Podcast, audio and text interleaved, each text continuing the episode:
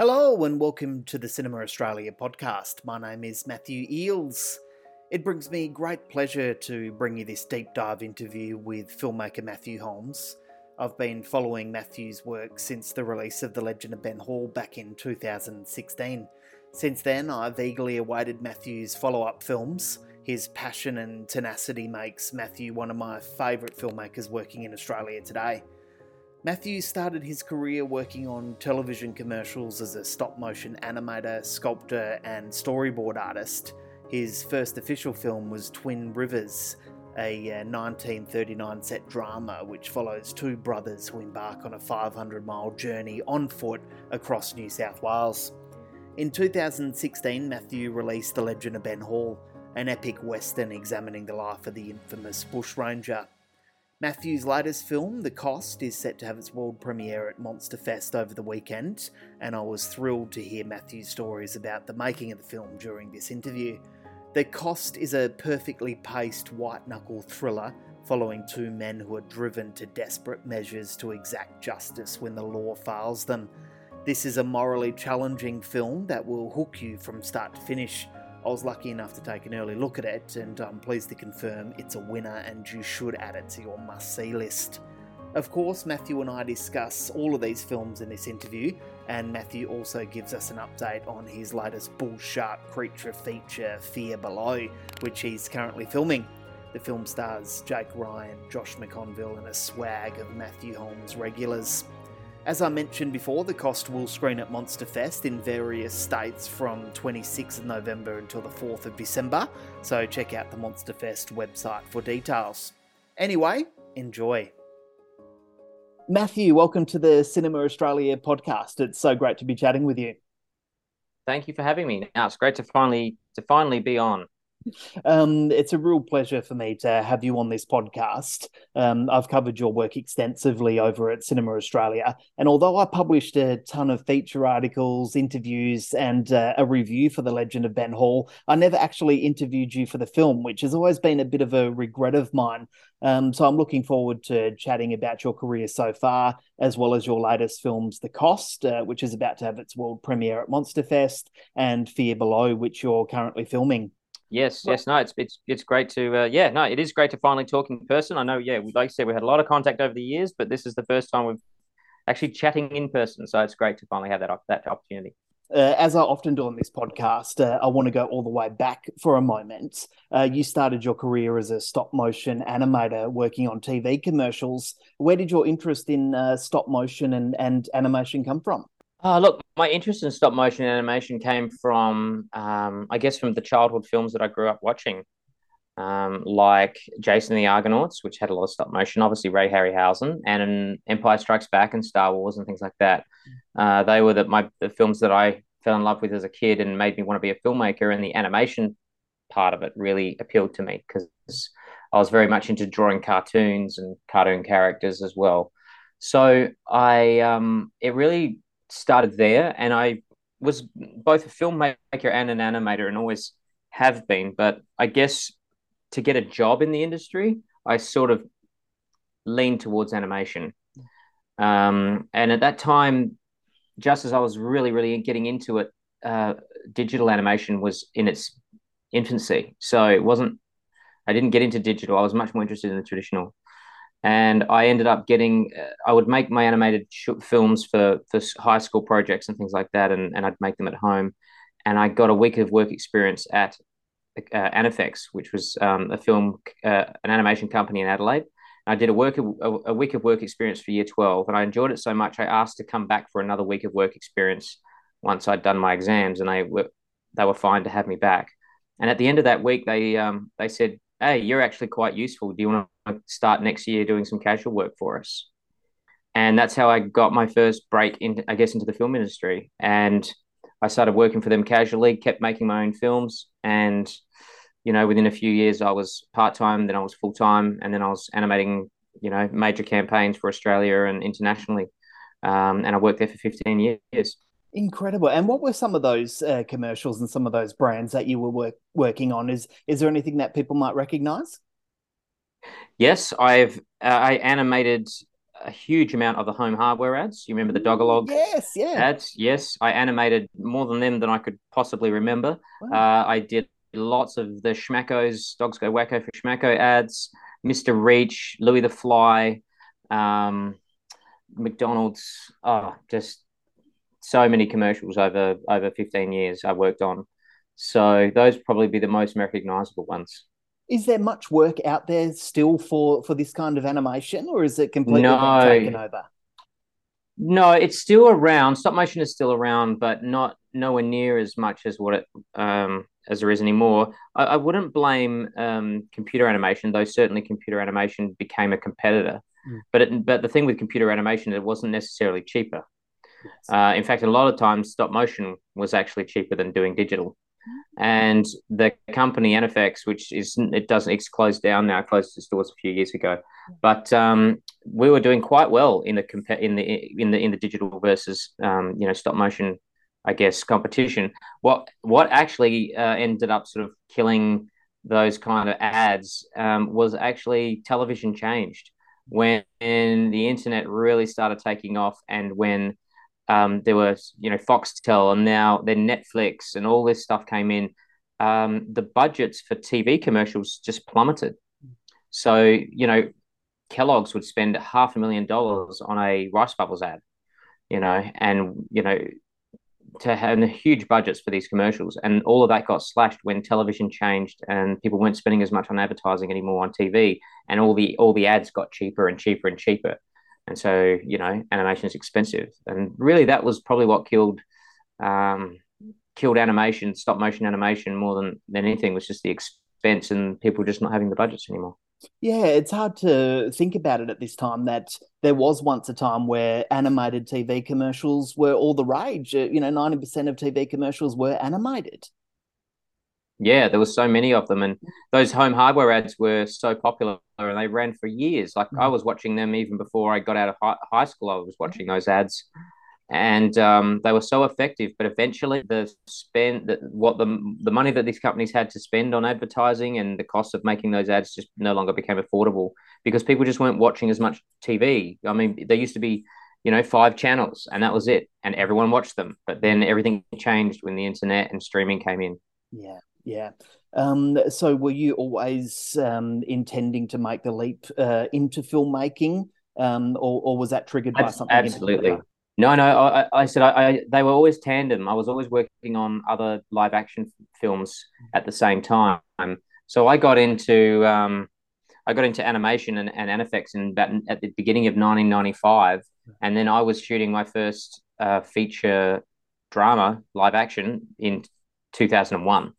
Um, so it was very always very much in, in tandem. I always knew I wanted to get into live action, but I always always, always had this interest in animation. And I found after a few years, animation, there's so much work that goes into it, and you only end up with so many minutes of footage after all this work. I spent three years working on a 13 minute film.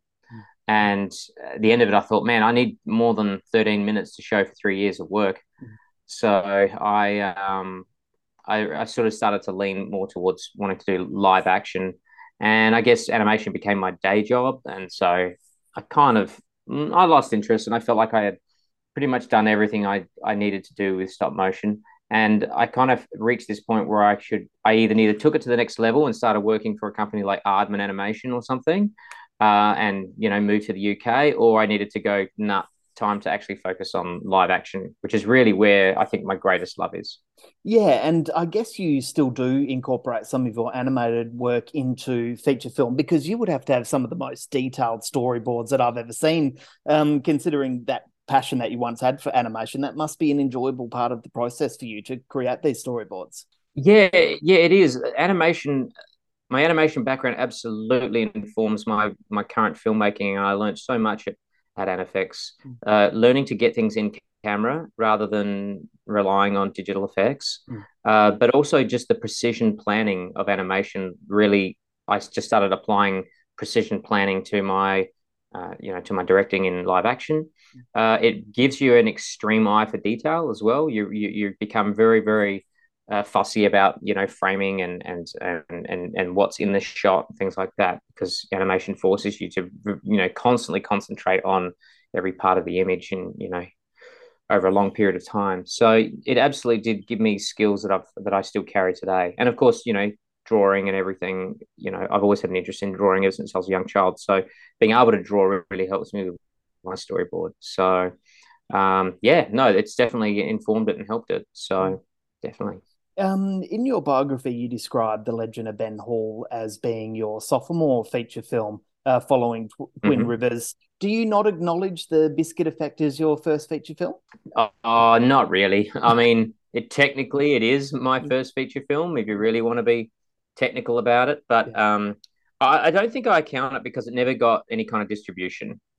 Um, it never got picked up and it never got sold. It, you know, it didn't it didn't do anything. It was an experiment.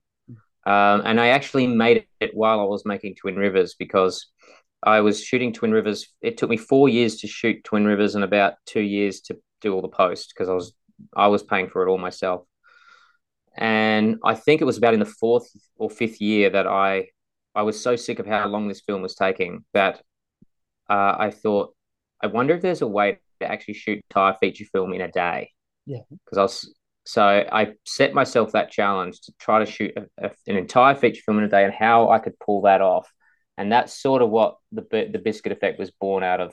Uh, and we nearly pulled it off. It was more like a day and a half, but yeah, we essentially shot that in a day and a half. Really? Um, wow, a day and a half. Yeah, yeah. What we what we did is we it there was no there was a rough story sketch and there was no script, but we I just got all the actors and we just did a, a total improvise and we just followed them around with two cameras for the entire day. Mm. And we just set everything in motion. We put all the actors, told them where they needed to be at what time, uh, you know, all across the city. And then we would just, we just went and we just shot all day and didn't stop. And at the end of it, I thought, at the end of the day, I thought, well, that was the biggest disaster ever that that is never going to cut together. This this was a total disaster because there was no second takes. There was no anything. It was just shoot what happens, and all the actors are just making this stuff up on on the, on the fly. And um, but when I reviewed the footage like a week later, when I had the, the bravery to actually face the footage, uh, I actually thought, hang on, this is pretty funny, mm. and um, I think I can make this work. So I spent the next few months editing it together, and it actually, you know, and then we, we like we shot another half a day of some interviews with those characters and put it all together and voila we had a little experimental comedy. Yeah. Um but yeah it technically is my first but i don't i don't really count it as my first. So when you were reviewing that footage and you realized that it did work what was it about it that that worked the most for you? I mean i've only seen the trailer i haven't seen the films but the, the performances seem to be top notch here yeah, well, I think it was because on the day it was uh, like because I was one of the cameramen. Yeah, and it was just insanely frenetic. Like it was just everything was just happening all around. Like we couldn't, you know, there was no way to judge what uh, or assess how this was going, and it all just felt like a disaster. And there were all there, there were some things some things that happened on the day as well that that shouldn't have happened, and it was just like so. At the end of it, we just all felt terrible. Like it was just a big, big, big mess. Um, but it's one of those things you don't have the objectivity when you when you're doing it. But it's not until afterwards and you look at it and you go, oh, "Hang on, there's something here." Yeah. Um, yeah, and it was just the performances. It was the it was the strange and weird and wonderful characters that those actors created because it was up to the actor to create the character. I gave them the briefest outline and I said, "You create the character." You come up with the name, the background, and everything, the whole personality. Don't even tell me about it. Yeah. You just surprise me on the day and do stuff. That's how crazy and loose it was. But we ended up falling in love with the character so much, we actually, all of us put our money together and we actually self financed a six part TV series called Crooked, which used all the same characters and a very, and a, and a much more organized version of that kind of shooting. Um, and we shot six episodes for te- like half hour episodes for television but um, we just could never get any of the networks interested in it and we only ended up editing about half of it and then i ended up just abandoning abandoning the project. Right, right. Is any of it is is the Biscuit Effect or or any of the um, episodes available to watch anywhere? Could, can people find? Oh them? yeah, they're all on YouTube. They're all right, on YouTube. Great. Yep. Yeah. yeah Biscuit. Excellent. I think the full Biscuit Effect is on YouTube, um, and it's and Crooked, you can see um, we ended up breaking it into webisodes. Not when when television, you know, Channel Seven, Nine, and Ten showed no interest in, um, you know, helping us get it all post produced because we only had the money to shoot it. Yeah. Uh, we ended up breaking into webisodes and we're going to release it like an episode you know every two weeks mm. and and we you know but we only ended up getting so many episodes in and then we again I, I was spending too much time on it and i didn't feel like there was any interest in it so i abandoned it but there are rough rough cuts and all that sort of stuff it's all up on youtube if people want to have a look it is it is very funny it's very wacky and out there and and the and the cast were you know were really really good, but um, unfortunately it just didn't it didn't fly. It was just a, a, another failed experiment, as all filmmakers have. Um, so you mentioned that you were um, shooting um, Twin Rivers at the same time there. Um, how would you describe yourself as a filmmaker back in 2005 uh, when you were making these films?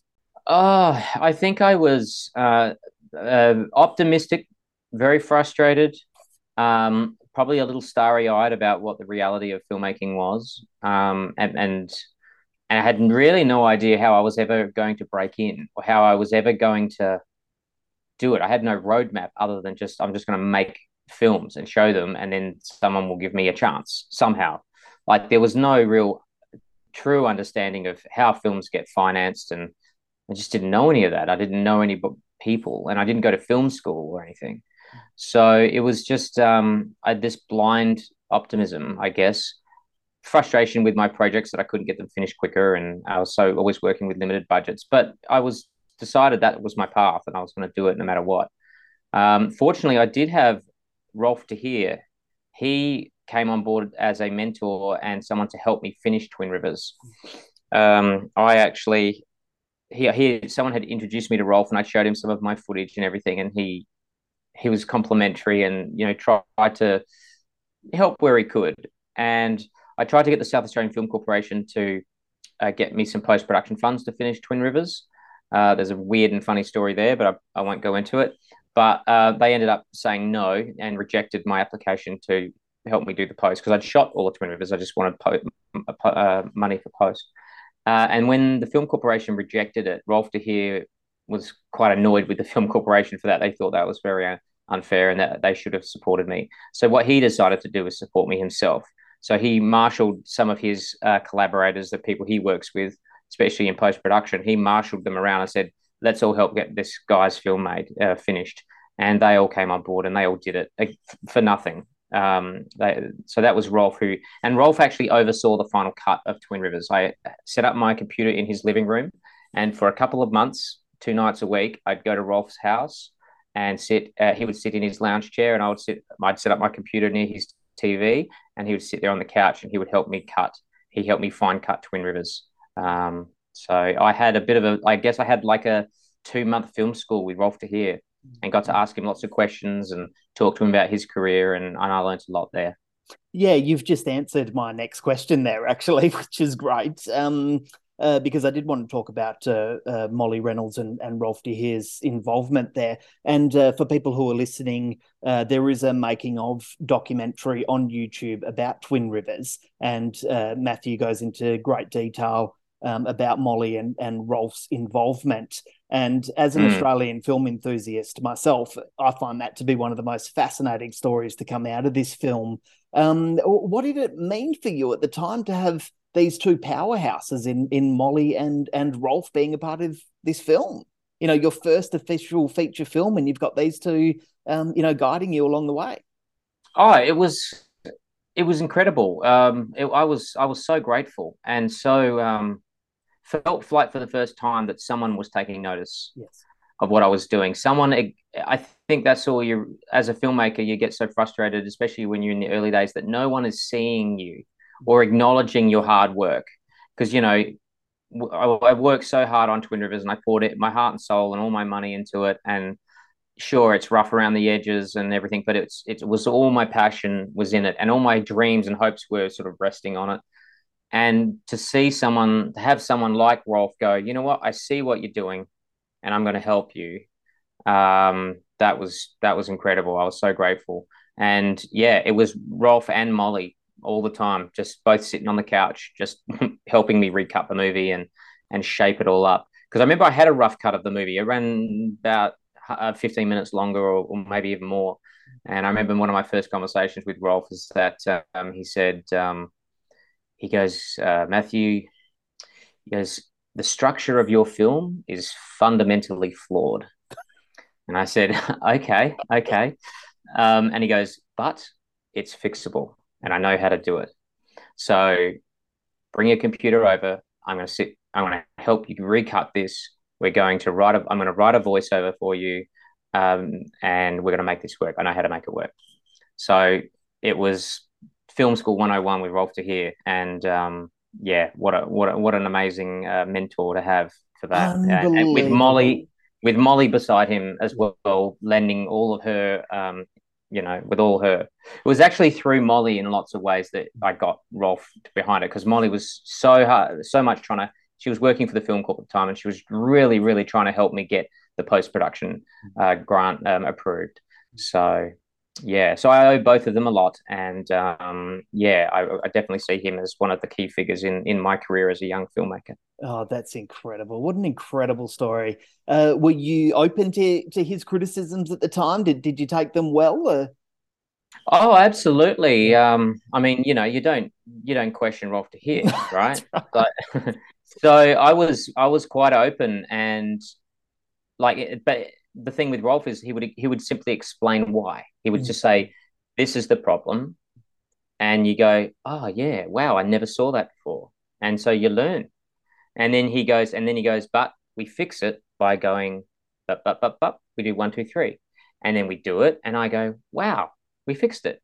So it's just you know invaluable lessons, and I was very open to his uh, very open to his feedback. Mm and he's you know he elevated that film the cut of the film and the voiceover that he wrote for it uncredited. Mm. um, he um, you know he just elevated that film to such a such a level that i could never have got there on my own. So he really is someone that sort of you know he was up the ladder and he turned around and saw someone struggling at the bottom and reached down and, and pulled me up the next rung. And you know you always there's always people like that that you know you got to be grateful for. Yeah, yeah, that, that's filmmakers real... really. Sorry. Yeah, no, filmmakers like myself, when they're in the young, young younger years, we we we yearn to have the person up the ladder to just give us one more step up. You know, to turn around and reach down and go, I see what you're doing here. Here's a helping hand to get you to the next place. Yeah, yeah, incredible. Uh, have you stayed in contact with with Molly and Rolf? Yes, uh, not and not in a great deal, but every now and again I'll reach out with an email and ask how he's going and and things like that. So we, we keep in touch, but it's not um but it's not it's not a lot. He's he's moved to Tasmania now, I believe. Yeah, and, yeah. so on. But yeah, every now and again I'll ask him a question or uh, you know or, or, or, just see how he's going and yeah. all that sort of thing. So yeah, we still maintain a a distant but very friendly relationship. Yeah, and I see that he has a he's got a new film coming out. Actually, I think it just had its premiere at the Adelaide Film Festival. Um, yes, he has. He has. No, that's that's that was great. I did actually message him at one point while I was prepping and, and trying to get Fear Below up and to ask him a few questions because I was originally going to be shooting Fear Below in South Australia and he was shooting at the same time. He was going to be shooting at the same time. So yeah, yeah. yeah, so it was nice to sort of touch base and you know I'm you know I'm making films and he's still making films. It was it was great and he was he was very pleased that I'm still making he was very pleased to hear that I was I'm still making films and finding ways to do it because oh, he acknowledges how hard it is for everybody. Mm-hmm. Um, so, so Molly and Rolf's uh, involvement came from you not being supported by a major funding body like the South Australian Film Commission. Um, I reckon that you're the kind of person who has a lot to say about Australia's current funding opportunities for emerging filmmakers, as most filmmakers do, because it's quite frustrating at times. Uh, what would you say is your yeah. biggest gripe about uh, film funding in Australia at the moment? Look, I think you know it's my biggest gripe is probably there's just you know there's only so many uh, places at the table. Mm-hmm. They're so limited in their resources, and I know they probably love to help as many people as possible, but there's just so many limited places at the table. Not everybody can sit down and have and have a have a meal. So, and you've got everyone from you know established directors to you know the newest beginners all vying for this very small pot of gold uh, to get some coin from it and you know it's like a lottery. Um, I mean, obviously the project's got to have merit and so on. And I have received support, you know, from Film Victoria and you know Screen Queensland and you know most of the major funding bodies on one, one or one or more of my films so far, but it's always very limited. Um, and um, and yeah, and I've had lots of rejection as well. So I guess my advice is, I mean, that's their situation. I don't know how they choose their projects, but they've got their own way, and and it's a mystery. But um, my advice to any filmmaker is do not make their do not make their approval or their financing any part of your model. Make your film without without them and find a way to do it without them. Um, if you get their support along the way, bonus, great, and and still try, but just don't factor them in as part of your business plan. You know, or part of your uh, because they are gatekeepers in many ways, and I don't, and you need to get rid of as many gatekeepers as you can if you want to succeed and persevere. Yeah, very. You have to just make it happen on your own. Make it happen. Yeah. Just go out there and do it. Uh, very good advice. Um, uh, you recently re-released uh, Twin Rivers in 2019. why did you decide to do that? Is this the film that you look back on with the most fondness? I'm, I'm just curious to know why you decided uh, to re-release it. I decided to re-release it because uh, the rights were back had come back to me, mm. and it was always finished in standard definition, and it was shot in standard definition. Mm. Um, and I re- we were in a high definition world, and the DVDs that were available with the, the resolution was very muddy and horrible, and I just wanted to clean it up. And I had a bit of spare time, and um, you know we have the tools now to, to clean up high de- standard def to you know to some form of high definition it's never truly high def though. Um, and so I just thought, well, it, it, sort of, you know, got finished in a time when high def was not a thing. So I really wanted to try to see if I could resurrect it. And um, yeah, it was just sort of a, just so I could, it would be in the best possible uh, state so people could enjoy it. And didn't think that really anything of it more than that. And when I, after I did that, I actually got contacted um, by Dustin Clare's a company fighting chance film and yeah. they asked if they could get um, you know the worldwide rights to it and they've gotten it onto amazon um, around the world. And you know i get every, every now and again i get a little royalty check. It's not it's never much but i get a little royalty check in the post for it. Um, and so i just love that people that it's available for people to see. That's all i cared about. Just i just want people to be able to view it. I made it and spend all that time and money on it as, as long as people can enjoy it. Yeah. So it was just it was nice to just get it out there. Yes, and um, and for listeners out there, uh, Matthew just mentioned where you can see the film, and also be sure to check out that uh, making of documentary on YouTube because it's great, and and I love that the film was a family affair for you, having been inspired by some of your grandmother's stories, and uh, and the film also co-starred your brother Darren. Uh, that yes. that must have been an exciting time to be working um, with your family and and you know having it in being inspired by your family story. Yeah, it was a real oh man. The, the Twin Rivers time was such an era um, for me, and it was you know working with my brother was you know we've been we've been making films together since we were little kids. We've been running around with swords and wooden guns and making our own version of Star Wars, which you can watch on YouTube as well. Yeah. Um, you know, we we can we've been doing that for years. So it just felt like business as usual, like mm-hmm. when we went out and made Twin Rivers. Um, but I mean, Twin Rivers was made without a crew. Like, you know, we didn't, it was just me and a camcorder and a microphone stuck on top. And, you know, we got a few crew members and every now and again the cast were doubling as crew. And it was real, real indie world stuff. Yes. Uh, but it was, yeah, it was lovely. It was, it's a, I definitely look back on it as a very fond, as a very fond time. It was definitely the formation. Um, but I look back and learn. I've learned so much. I probably learned a lot from Twin Rivers about what not to do more than yes. what what to do when it comes yes. to making a film. Yeah. But those lessons can um, teach you perhaps more, even more than what you got right is what you got wrong. Yeah, yeah, and uh, you know, as well as uh, Rolf being a one-man uh, film school for you, you were doing the uh, the best film school possible by actually going out there and making a film. Um, yeah, you can't get yeah, any better yeah. than that, and I, I admire that. Um, I think it is a really good film. It is a good film school, and I would recommend. People always ask me, should I go to film school or make a film? And I always say, or, or just not go to film school. And I just say, well, I think both are great. it's really how you apply yourself in those two forms. Like it, you'll there's plenty of great filmmakers never went to film school, and there's plenty of people went to film school never became filmmakers. Mm-hmm. So you know, and vice versa. So yeah. just go the way you you want to go. Like yeah. you know, do do whatever you feel is the way that that it, it, you'll learn the best. But for me, it was I just wanted to get out there and make get my hands dirty and just start. And I, I I'm not a classroom kind of person. Yes. You know, sit there listen to lectures. I, I once I was out of school, I couldn't get wait to get out. I had no intention of doing uni or any further education. I just wanted to go out and make stuff. Yeah. Um. So yeah. Excellent, excellent. Um, uh, so moving on from that period of your life, um, the film which you're probably best known for so far is The Legend of Ben Hall. Um, I know full mm. well that you threw every ounce of yourself at this film because I sat behind my computer desk and and I watched how much effort you put into this film. Um, how do you reflect on that part of your life? And I do say that part of your life because the film was years worth of effort on either side of actually making the film itself. Um, you know, you had your you made the short film version, uh, you did the crowdfunding campaign, then you released the film, and and then you know there was so much work to get the the film out there. How do you reflect on that part? Oh, very fondly on Ben Hall. Um, you know, I, it's a film I'm very proud of. Uh, it wasn't the Ben Hall film that I set out to make in the beginning. That's that that was evident.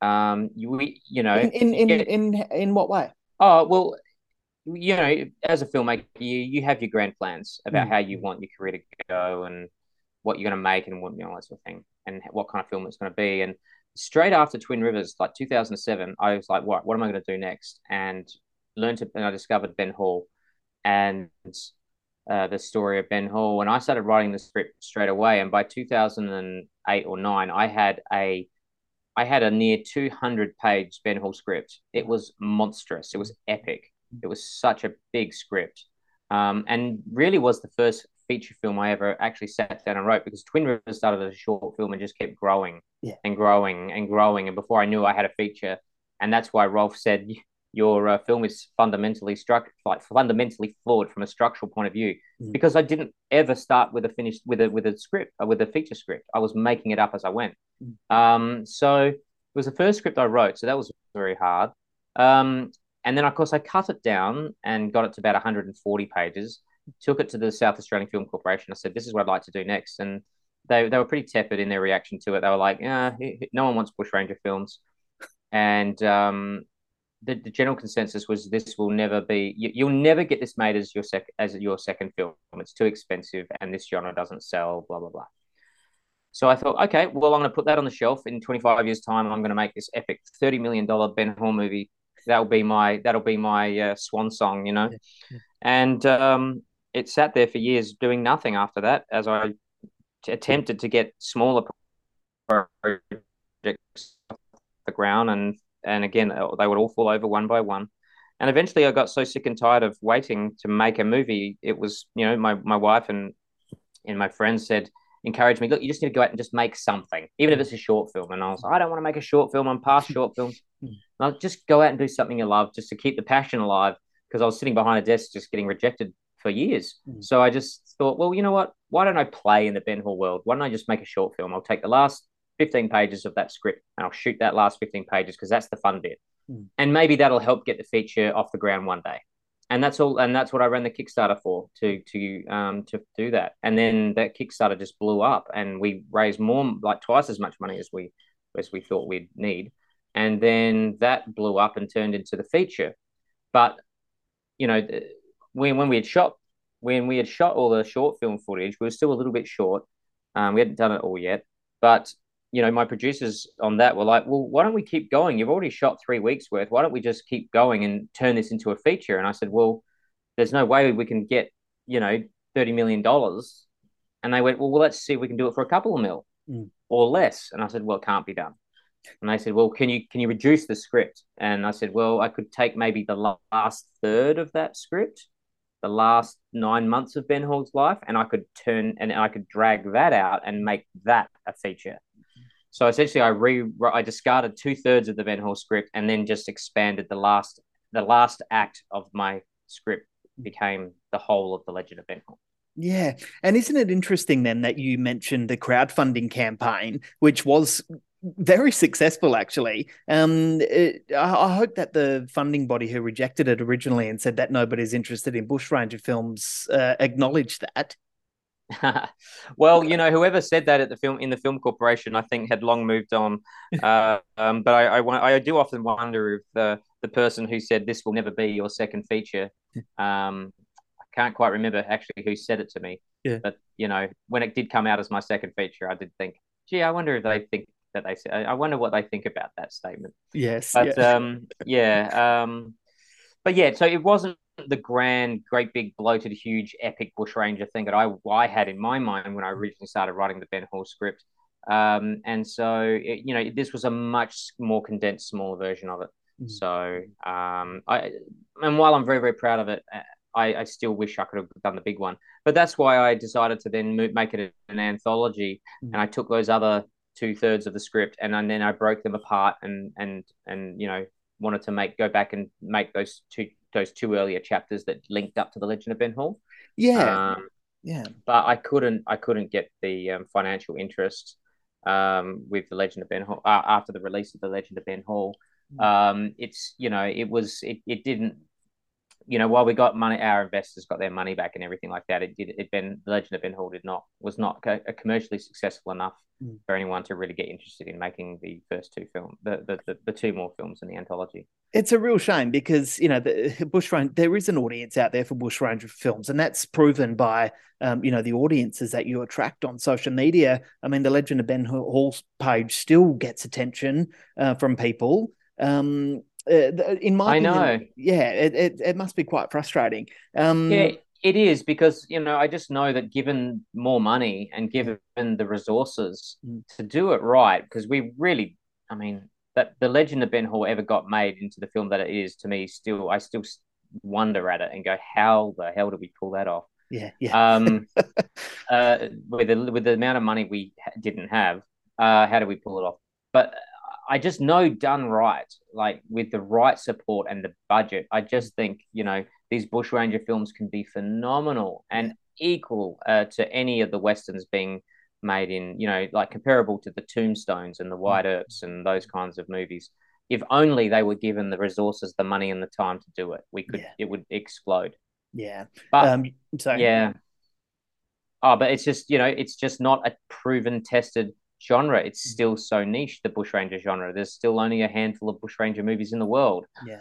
Um, and while I'm so proud that Legend of Ben Hall is one of them, there's still like really maybe a dozen that mm-hmm. are like, except for the ones that were made, you know, in the in the silent era. There's really only a dozen bushranger movies. Mm-hmm. Um, so it's a very unexplored genre. You're listening to the Cinema Australia podcast on SoundCloud, Spotify, Apple Podcasts, or at cinemaaustralia.com.au. Uh, following Ben Hall, you you announced uh, a series of bushranger films, which you just mentioned, then, um, including you know the Ned Kelly film Glenrowan, as well as potential TV series. Are they still something that you'd like to uh, potentially explore down the road?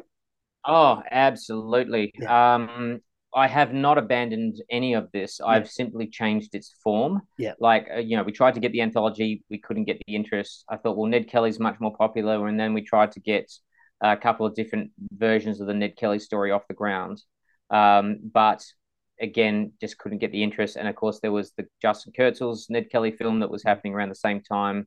And that pretty much sort of cancelled out ours. So we, um, I thought, again, put it on the back burner It'll always be there. Um, but what I actually did is decided to, um, and I'm still, I still pitch it around today. I've got a full pitch for a series called The Bushrangers, mm. which is a four part, 52 episodes, hour long episodes.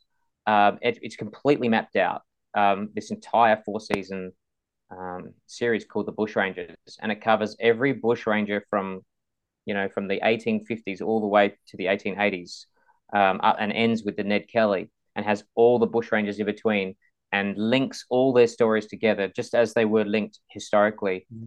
Um, it's just an epic series, and we've got the outlines for every single episode already there. They're all done. Amazing, amazing! So, Come on, there's huge potential here. I oh, wish yeah. somebody it's, was it's, listening it, who would go, "Yeah, let's make it." It's the it, uh, it's the Game of Thrones of Australian bushranging. Wow. Um, in in that area, it is all these intersecting characters: male, female, bushrangers, police. It's just, it's it would on this uh, as we have written it, it would easily be the most expensive and the most epic television series ever produced in Australia if someone produced it the way I want to do it. Yeah. And this is why it's so hard to get off the ground because yeah. it's such it's so big. Mm. And but I know it would be popular in in in around the world if it if it was pulled off. So mm. um you know, I've got, got this massive 150 page pitch book for it um online that you know you can see every every episode outline. Incredible. So, um, Come on, um, Stan. If you're out there listening, make it happen. Yeah. Stan was actually the first place we pitched it. We went to Sydney. We had a meeting with at, at Stan. Me yeah. and my producer went in and we pitched them this with this huge thing. And unfortunately, um, the, they had some reasons why it just really wasn't what they were looking for at this time. Mm-hmm. And um, so we we sulked out of there and went, no, okay, well, we had Netflix sniffing around it uh, a few years ago, very, very interested. Uh, in fact, um, yeah, they were quite interested in it. And uh, they actually were so interested and they were so impressed with the pitch that they, this is Netflix US, that they actually said, send this to Netflix Australia and see if, you know, what they think, because we yeah. think this is great. Yeah. And Netflix Australia turned it down incredible. I mean, these these streaming companies are, are being well, they should be forced to, uh, you know, produce Australian uh, content to reach these uh, quotas. Absolutely. I mean, you've got Absolutely. Amazon right now who have just uh, re- revived Neighbours. For God's sake, I mean, they could be investing in something original like this. I know, I know. I so want to get half the problem is how do you pitch to these streaming companies? How do you even get through the door? Yeah, exactly. Just getting through the door is mm. a, sometimes even a bigger battle than yeah. making the actual product. Mm-hmm. So I'm just hoping that you know with the release of the cost and then you know you know later on Fear Below, I'm just hoping that that sort of helps validate me a bit more so I can at least get my foot in the door to these places and pitch these ideas to them. Yeah, yeah. Um, and let them see what it could, what what the possibilities could be. Mm-hmm. Um, before we move on to the cost, I just want to ask you very briefly. Um, around that same time, you also announced your intentions to remake uh, the Australian classic Bluefin. Is that still something you're keen to see come to fruition? Oh, look, if I could, I'd love to. Um, uh, we were because there was a moment there where that felt like it was it was going to be your next film. Oh yeah, it was it was poised. Like yeah. we were, it was poised to be my next one. Yeah. Uh, family genre, yeah. exciting. You know, remake of a of, a beloved Australian classic, and um, you know, and I had um, you know, I had an agreement with the with the Thiele family to you know for the rights for the book, and it was all poised to happen. But Storm Boy, the new Storm Boy, came out, and when that really didn't set the box office on fire, yeah, um, internationally especially, yeah, it kind of it just scuttled our the ability for us to go in. In fact, we were watching Storm Boy with a lot of anticipation. To then, so if that exploded and did really, really well, both here and internationally, we were going to use that as our right. They've made, they've remade Storm Boy here's Bluefin ready to go. Look mm. how good that did. But because it was a little lukewarm, it pretty much scuttled our plans, and yeah. we couldn't get any. We, we couldn't get any investors in it. Yeah, um, I'm Which disappointed.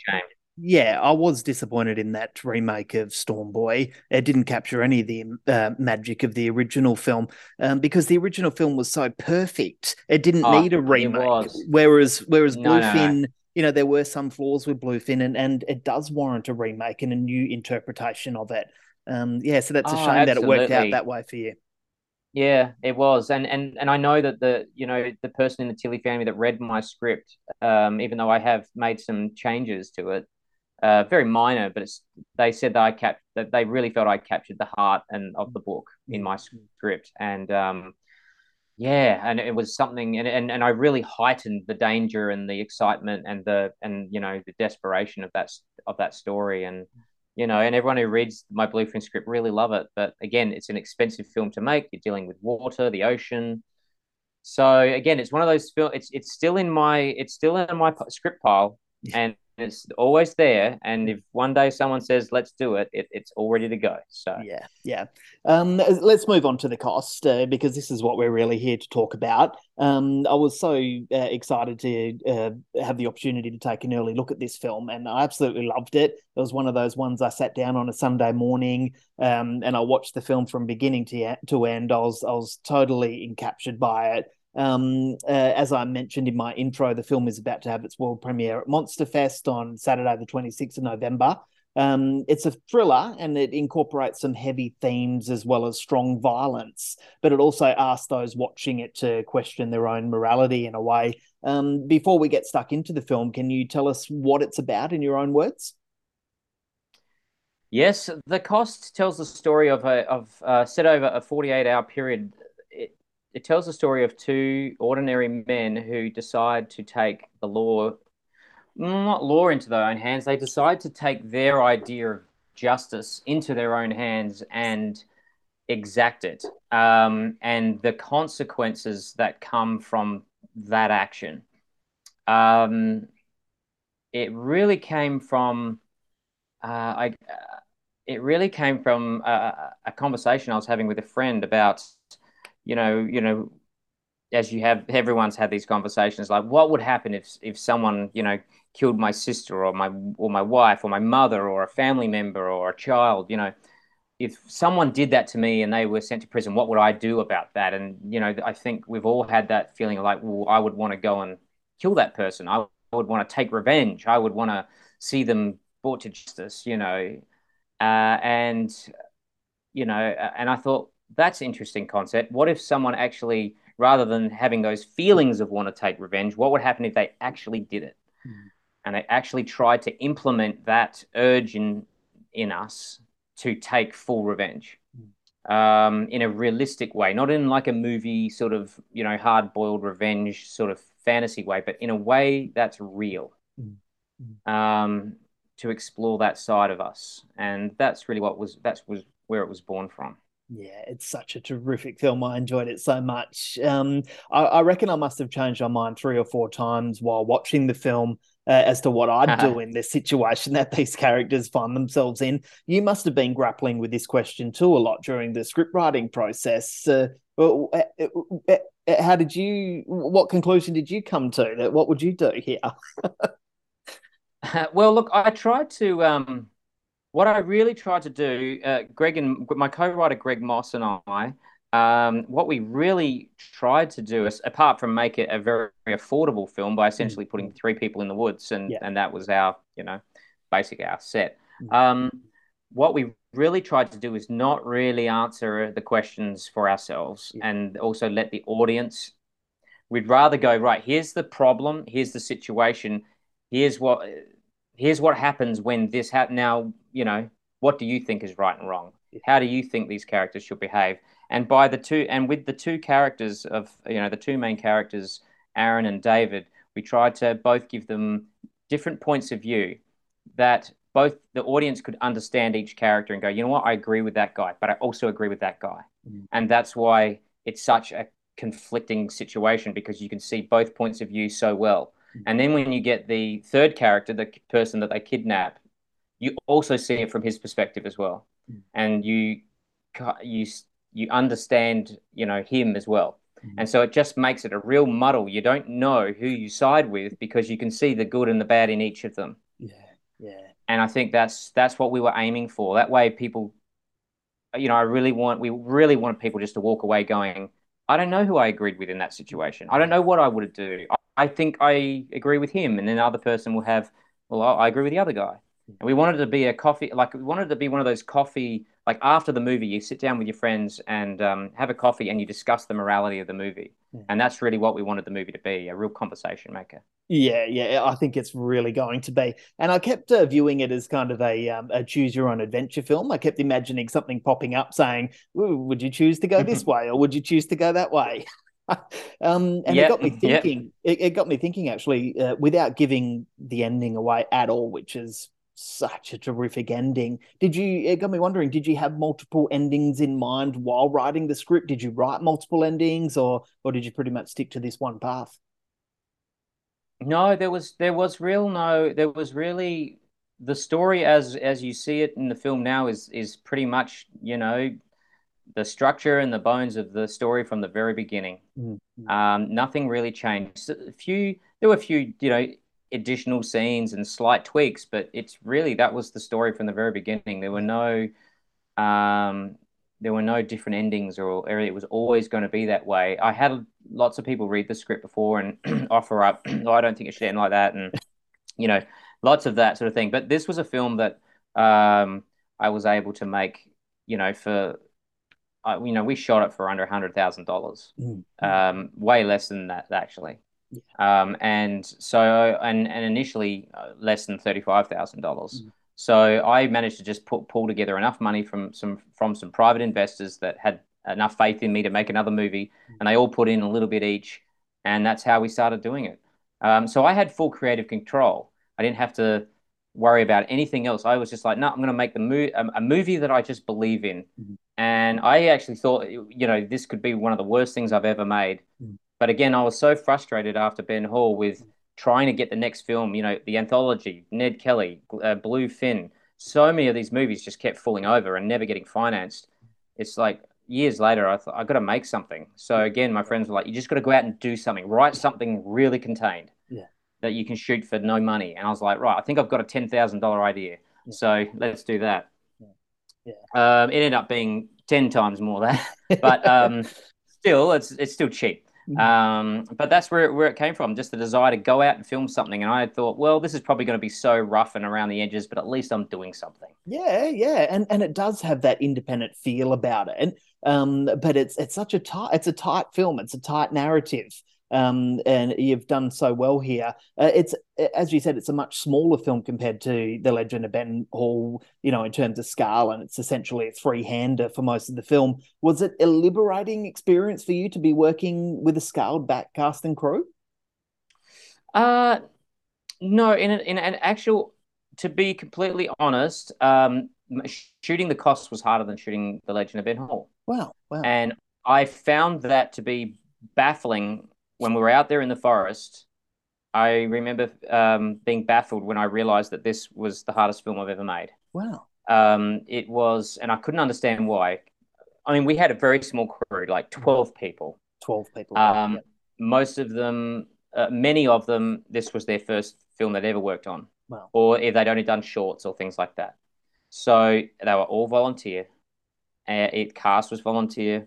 And I was I was production manager, producer, unit manager, uh, director, script supervisor. I was running. I had ten hats on that, mm. so it was very difficult, and because um, we just didn't have the, you know, we just didn't have like big crew, big mm. support. Mm. So um, that was hard, but it was actually a more difficult movie to shoot. I think because The Legend of Ben Hall being a western there's a certain convention, I guess, to the way you shoot westerns, and and in my mind's eye, how you tell a story like The Legend of Ben Hall, because we've seen films like that before. But with the cost, I was dealing with subject material and scenes and situations that I I can't really find a movie that's too similar to it, mm. and so I it was like, well, how do I even approach this? How do I where do I put my camera? How what's the language of this movie? Mm. And so we had to sort of discover the, the the cinematic language of the cost and and the subject material and the, and what we were asking the actors to go through, the emotional extremes we were asking the actors to go to, mm. and the physical situations we were putting them in were so demanding. Yeah, it was it was the hardest it, well, up until the film I'm now working on, it mm. was the hardest film I'd ever worked on before. Yeah, and that's uh, that brings me to my next question here because, uh, as I said, there's a lot to love about this film. I really, really enjoyed it, but the performances in particular really stood out for me. And I don't usually like to single out one particular performance, but I can't help myself in saying that Damon Hunter is extremely good here. Um, he's so good with his eyes. He's so good physically. Um, he's actually really brilliant. Um, can you tell us about working with Damon, Jordan, and Kevin and getting them to this place of, of this deep conflict? Yeah, absolutely. Well, look, I um Damon and I have been friends since The Legend of Ben Hall came out, mm. and um, you know, he sort of chased me up as a, as an actor, as many actors do, and befriended me and said he'd love to work with me one day, and we hit it off. Mm. And we'd been buddies for, for you know for five years, always talking about well, one day we'll work together. Mm. And he was one of the people that was going, Matt, you've got to write something small, and we'll go out and do it. I'll be right there with you. We'll make this. Mm. And when I told him the idea of the cost, he was like, "That's brilliant. I'm there. I'm in." Um, so it was, I sort of, he was always in mind for Aaron. So I guess in lots of ways, I wrote it thinking of him. And Jordan, even though, and, uh, even though Jordan didn't know it at the time, I was writing it for Jordan as well. Uh, the other part for Jordan. Didn't know who I, I had another actor in mind for for for, for Troy, but um, he he he ultimately turned the part down. But um, but eventually I met up with um, Jordan and, and gave him the script and said, mate, I'm gonna I want to shoot this film with you. This it's the lead role, or you know, the yeah, there's two leads basically, yeah. but you know. Uh, and I said, here's the script. I can't pay you anything. It's going to be really hard to shoot, and we're going to have to shoot it over weekends. But um, I want you in the lead. Will you consider, you know, going into the fray with me one more time? Mm. And yeah, of course he accepted. So um, what I did eventually when I did cast Kevin, he was a bit of a search. I went through two other actors before getting to him, and the reason that the other two actors turned it down is not because they didn't like the script; they thought it was great. Mm. They just said, "I don't want to go through that experience. I yeah. don't want to be that character, and to go through what that character goes through, I I can't live. I can't be that character for that long. Yeah, uh, and um, go through that. It, it was too much. Mm. So they I I respected that completely." and um, managed to find Kevin. And once I had the three guys, it was a like I've never had such a collaboration with actors before on both script and how we're going to tell this story. And I mm-hmm. gave the all three guys lots of liberty to really work the script in their own way, find their own voice. If they want to change up lines, if they want to change a few things, and they were so much part of the process, right from rehearsals all the way through to shooting. They were they were even like I had blocking in my mind that this is how we block this scene, and they would go, you know what, I don't think I'd do it that way. This is how my character would do it. I'll do this, and I went with it, and uh, and worked with that rather than going, no, no, no, just do it all my way. I gave them a lot of freedom, and it became a great collaboration between all of us to create this scenario and these characters. So there's as much of themselves in these characters as there is me in the in the creative process. Mm. Mm. So that's probably why you know, and I and I, in our first rehearsal sort of meeting with all three of us to do the script reading, I, I said to them, guys, this entire film will live and die on the performances. Yes, this is yes. this is not about my camera work. This is not how good the photography is. This it's got nothing to do with that. It's on you three. Mm. So mm. it, this is where the film will work, and they all knew that, and they were fully 100 percent committed. And I mean, I'm so proud of them. They pulled it off. You really should be. Yeah, the performances are phenomenal. And I do want to just ask you quickly about Nicole Pastor because she's a she's a star on the rise here. Um, you know, her her career is going from strength to strength at the moment. Did Nicole and and she is really one of the only female characters of the film, uh, other than a few obvious ones. But um, did Nicole audition for this film? Uh, how did her involvement come about?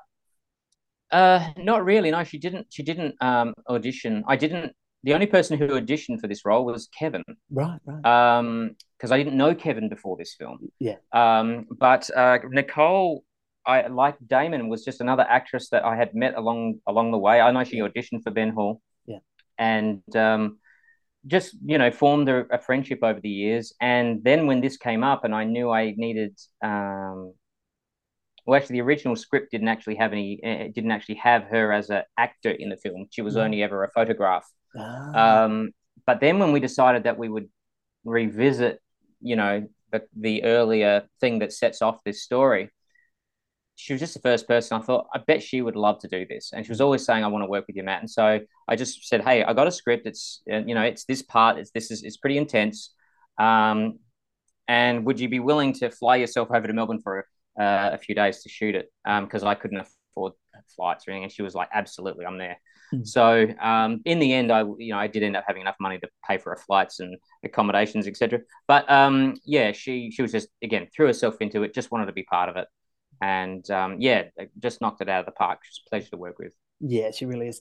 Um, uh, I don't want to be insensitive to the themes in- explored throughout this film, but at the end of the day, it is a thriller with with plenty of violence, and it, you know it'll please a lot of gorehounds. It is playing at Monster Fest after all. Is playing with violence as a filmmaker a fun process for you? I've always admired the prosthetics and makeup and gore involved in uh, in this genre and filmmaking. Is is that a fun process? Look, it's nothing I actually really have any interest in, to be perfectly honest. I'm not a horror filmmaker and I'm not into gory films and I'm not in I don't have any kind of pleasure in violence. Mm. And, and I sort of you know, really films that are really intense. I mean I love a good intense thing, but I don't like gore or horror or body, you know, real violence for violence sake so but so the cost was such a departure for me but I, I, actually thought i needed to really challenge myself as a filmmaker and do something like i've never done before Yeah. go to extremes that i've never gone to before i wanted a movie that would n- sort of knock people on the nose and go you got to pay attention to this movie Mhm. um, because if i was going to go through all the trouble of making another indie film which like another no budget movie which i swore i would never do after legend of ben hall I said it better be a movie that people sit up and pay attention to. Yes. So it was literally what kind of movie would I pay attention to? Mm. What themes would it have? What kind of story would just grab me? Mm. And I thought, well, that's the story, and I'm going to go into some pretty dark places with this. And I remember the first time I gave it to Nadia to read, um, she after putting it like she read Nadia like, being your wife, of course. my wife Nadia. Yeah, sorry. No, when I gave uh, I gave the script to Nadia and said, "Okay, I've finished my script. Um, here it is. Uh, could you read it?" And she read it in like two hours flat. And at the and I came out and she went, "Oh, I'm finished." And she just sort of looked up at me and just went, "Oh my god! Like, what have you written? Yeah. Like, this is like un- unlike anything you've written before. This is so violent and sad and and intense." Um, but I just like, well, that's I so I have to go. I have to go into a new place as a filmmaker. Mm, mm. So it, it was new very for me. mature of you. Yeah. Um, but it was fun. It was it was got, good to to push yourself as a film as a filmmaker to to a new place, to a to even places where I felt uncomfortable to go and had never gone before. Yeah. Um, for the listeners out there, I highly recommend going checking out this film uh, as it does the Monster Fest circuit if if you have the opportunity to. Um, at the time of recording this podcast, it's a Sunday afternoon, and uh, the reason that I've had to grab you on a weekend is because you're currently filming your newest film, Fear Below, which is very exciting. How's everything going with that film so far? Look, it's um, Fear Below is is kind of like my apocalypse now. I feel um, because we're uh, you know we're, we're we've been hit, hit with some pretty severe uh, problems uh, with the production uh, on our first week of the shoot. Um, the town that we were in, Echuca Moama, on the border of New South Wales and Victoria, uh, went into floods. So every one of our locations flooded. Um, our river locations, our you know, our just our normal locations, and even the even the town that we were staying in had to uh, issue an emergency evacuate, and we all had to just grab our stuff and literally escape um, to get away from the floods. Mm. I was leading a convoy of about ten cars a, the long way back to Melbourne to avoid floods, and we had uh, uh, we had scout teams ahead who were driving, and we were following about an hour behind, and they were telling us where to go so we wouldn't get flooded and Wow. caught in floods. So we we had to drop, abandon our, abandon everything, and and and stop production, and we had to find a whole new location and all new locations, and then keep filming uh, up in Queensland, which is where I am now.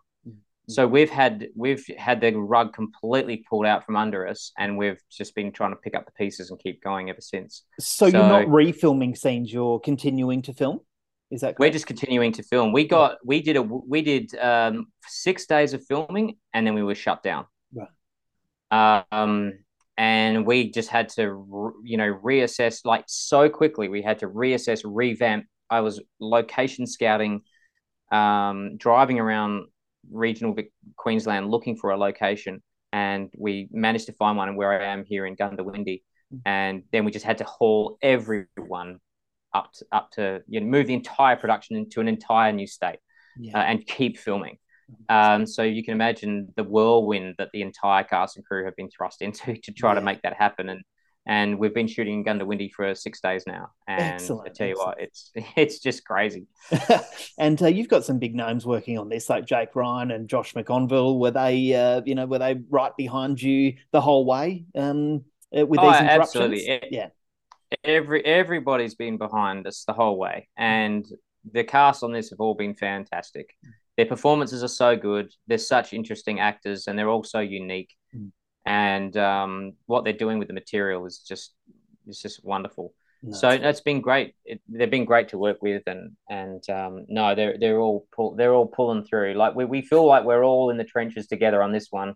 Um, it was funny. I thought after the cost was such a difficult film to make, but I thought, well, Fear Below being a completely financed film, I'll um, it'll be so much easier. I'm really looking forward to that and um, I feel like the, the difficulties of, of Fear Below, not only because it's a much more difficult, challenging film, um, you know, just from a production point of view, mm. to, to suddenly have that the floods throw that curveball at us, I've I've never made it. I've never experienced something more difficult than making this film. So every film I make just gets harder than the next, and, and I wonder when when when the when the pattern's going to stop. it just it makes you a better person it makes you a stronger filmmaker you know it could be a blessing in disguise at the end of the day because you continue to pump out this quality uh, body of work yeah look but i guess it's never yeah i i, I sure hope so mm-hmm. um it, it, it talk it, it stretches you as a mm-hmm. filmmaker mm-hmm. um you, you hate it while you're going through it because you're like why me? Why can't i just have an easy experience like everyone else gets? Um but um yeah I, I'm just I'm sort of the only I guess silver lining in all the difficulty that we're facing is that I'm just hoping that when I look back on all the troubled productions like Apocalypse Now, Jaws, Star Wars, Alien, all the films that had all those nightmare stories behind them, what came out of those nightmares was, you know, a, a very unique movie. Exactly. And I'm just hoping that the movie gods have gone, well, we're going to bless you with a wonderful, unique movie, but you've got to go through the trial of fire. Yeah. And yeah. Um, it's like, well, if the trial of fire gets me the great final product, well, I guess I'll I'll I'll persevere. Yeah, yeah. And uh, just to give our listeners some context here, the film uh, Fear Below is a creature feature with the main antagonist being an aggressive bull shark. Um, countless bu- uh, yes. uh, shark films have been made over the years. What's going to be different uh, with this one compared to those other films? Well, a lot actually. Yeah. Um, the it was again like the costs, trying to challenge myself to do something different, mm. uh, was born out of my actually. I actually wrote Fear Below while I was shooting the cost. Uh, COVID shut the cost down, uh, and we had to break for six months uh, while we are all in lockdown. And I said to one of my producers, "I've got nothing to do for six months now." And he said, "Well, write another script." And I said, "I don't want to, you know, I don't want to do that." And he said, "Well, uh, write a um, shark film. I can always sell a shark film. Guarantee I get a finance." Hang on, they sound like the words that came directly from Blake Northfield's mouth. Is that correct? no, it was actually Michael Favelle. Um, right. Okay. I, I, didn't actually know Blake at this point. Okay. Right, um, right. It was so in the, in the earliest days, it was just Michael Favelle. He said, "I can always sell a shark film, Matt. Write yeah. a shark film." Yeah. And I said, "I'm not lowering myself to write a shark film." and I uh, huffed and puffed about that for a couple of weeks and and in the end, I said, "Man, are you just being stubborn and too proud to write a genre shark film? Uh, you might as well give it a crack because would you rather do nothing or make a shark film?" Mm. And so I thought, okay. And I just wrote a list. I literally wrote a list. What do I hate about all the shark films, the modern ones? Mm. Uh, Jaws is, of, of course, the exception. I love Jaws. Mm. Um, but I thought, what made Jaws special in column A? What do I hate about shark films, column B? Yeah. All right. I said, right, come up with an idea that doesn't have anything. Come up with a shark film you would like to watch, Matt. Mm. And that's really what. So I jumped on the phone with my co-writer and I pitched in this crazy idea, and he said, "Yep, I love it. That's different. Let's do it." Mm. So we changed it up. We changed up our film by actually not from all other shark films by number one, not not really making it about the shark. Mm. It's actually a story. It has its own little story outside of the shark. Um, and it is not one of those shark movies where we just grab a bunch of characters and abandon them in the ocean or in a cave or in a cage or something like that. We just, because I thought that doesn't give characters any agency. So I thought, well, I need a story outside of the shark to keep this interesting. Mm. So uh, that's what we came up with. and I decided to set it in the 1940s and to set it in Australia and set it in a river with a bull shark. And I thought that's different enough from every other shark film I've ever seen Yeah. to be something worth worth making. Yes. Oh man, I can't wait for this one. I love a good shark film, and uh, yeah, I'm really excited for it. Um, I know authenticity has been a very important uh, part of your filmmaking, especially when it comes to costumes and sets and the general aesthetics of an environment and time period. Are you as strict with authenticity on this film compared to something like The Legend of Ben Hall? Um, no, on this one it's a little looser. Yeah. Um, but certainly, I mean, uh, everyone's vies for on my crew is vying for authenticity when it comes to you know production designer, costume designer, and all those you know performances. We're all going for authentic. Yeah. So absolutely, I my my authentic eye is cast you know all over it. Not really to the extent of Ben Hall though. Um, because that was you know that because being true story I, I was much more finicky finicky on historical accuracy with and and and authenticity on that film Mhm. uh, whereas this film is it kind of uh we, we're kind of blending Raiders of the Lost Ark with Jaws. That Yeah. sort of was always our the thing that we were going for. We're going to blend those two movies together, Yeah. and so it's got much more of a movie movie matinee, old school adventure. It's a little bit on the lot. It's a little bit more on the fun adventure side, mixed in with a bit of horror, suspense. Um, so that's sort of we're going for something a little bit more uh, fun Yes. with Fear Below. Yeah. So excellent. it's a, we don't have to be as strict. Mm, mm, uh, very exciting, very exciting. Um, I've got one final question here for you, which is a question that I ask all of my podcast guests. Um, I ask everyone Mm. this question: uh, Have you seen any Australian film recently that uh, has stood out for you? Um, have you caught anything? Hmm. Any Australian film that I've seen recently that really stood out? I know the last Australian film that I saw, it wasn't recently, I saw it in lockdown, so I guess that's, you know, not too recently. But the Australian film that I saw recently that really just blew me away was Hotel Mumbai. Oh! Um, I know it wasn't like strictly an Australian movie in the sense that it was all set in India, but I know it was made here by Australians and shot here and Yeah, yeah. It's a, and, it is an um, Australian film, hundred percent. Yeah. I was, I just, I was, it was such an such an engrossing, engaging, well directed film. I was like, wow, where did this guy come from? Yeah. And hats off to him for his debut to deliver such a strong movie. And I just thought, wow, that's like that's that was incredible. I thought that was that was such such an engaging, such a top notch movie, and it just made me think, man, we we can make movies like this in Australia. Of Yeah. course, we can Yeah. we just need people to believe in the kind of stories you know and and you know we need to let australian filmmakers off the hook Mm. and let them make these amazing movies yeah. yeah. um and support them and just let them run wild but i feel like we're we're so many australian films are held back by by lack you know we lack resources fi- uh, we lack finances we lack people that believe in us we you know so man the possibilities if we were if we could get past some of those things would be Mm. phenomenal Mm. Uh, great answer there, uh, mentioning Hotel Mumbai. You're the first person who's actually uh, mentioned that film, so well done there. it's it's such a terrific film. Um, Matthew, thank you so much for sharing your stories with us. I, I really appreciate you taking the time to do this, especially during uh, you know uh, making your next film. Um, so I can't thank you enough. No worries. No, my pleasure. My pleasure. Thanks for listening. Find all the latest Australian film news at cinemaaustralia.com.au. You can follow Cinema Australia on Facebook, Instagram, Twitter, YouTube, and TikTok.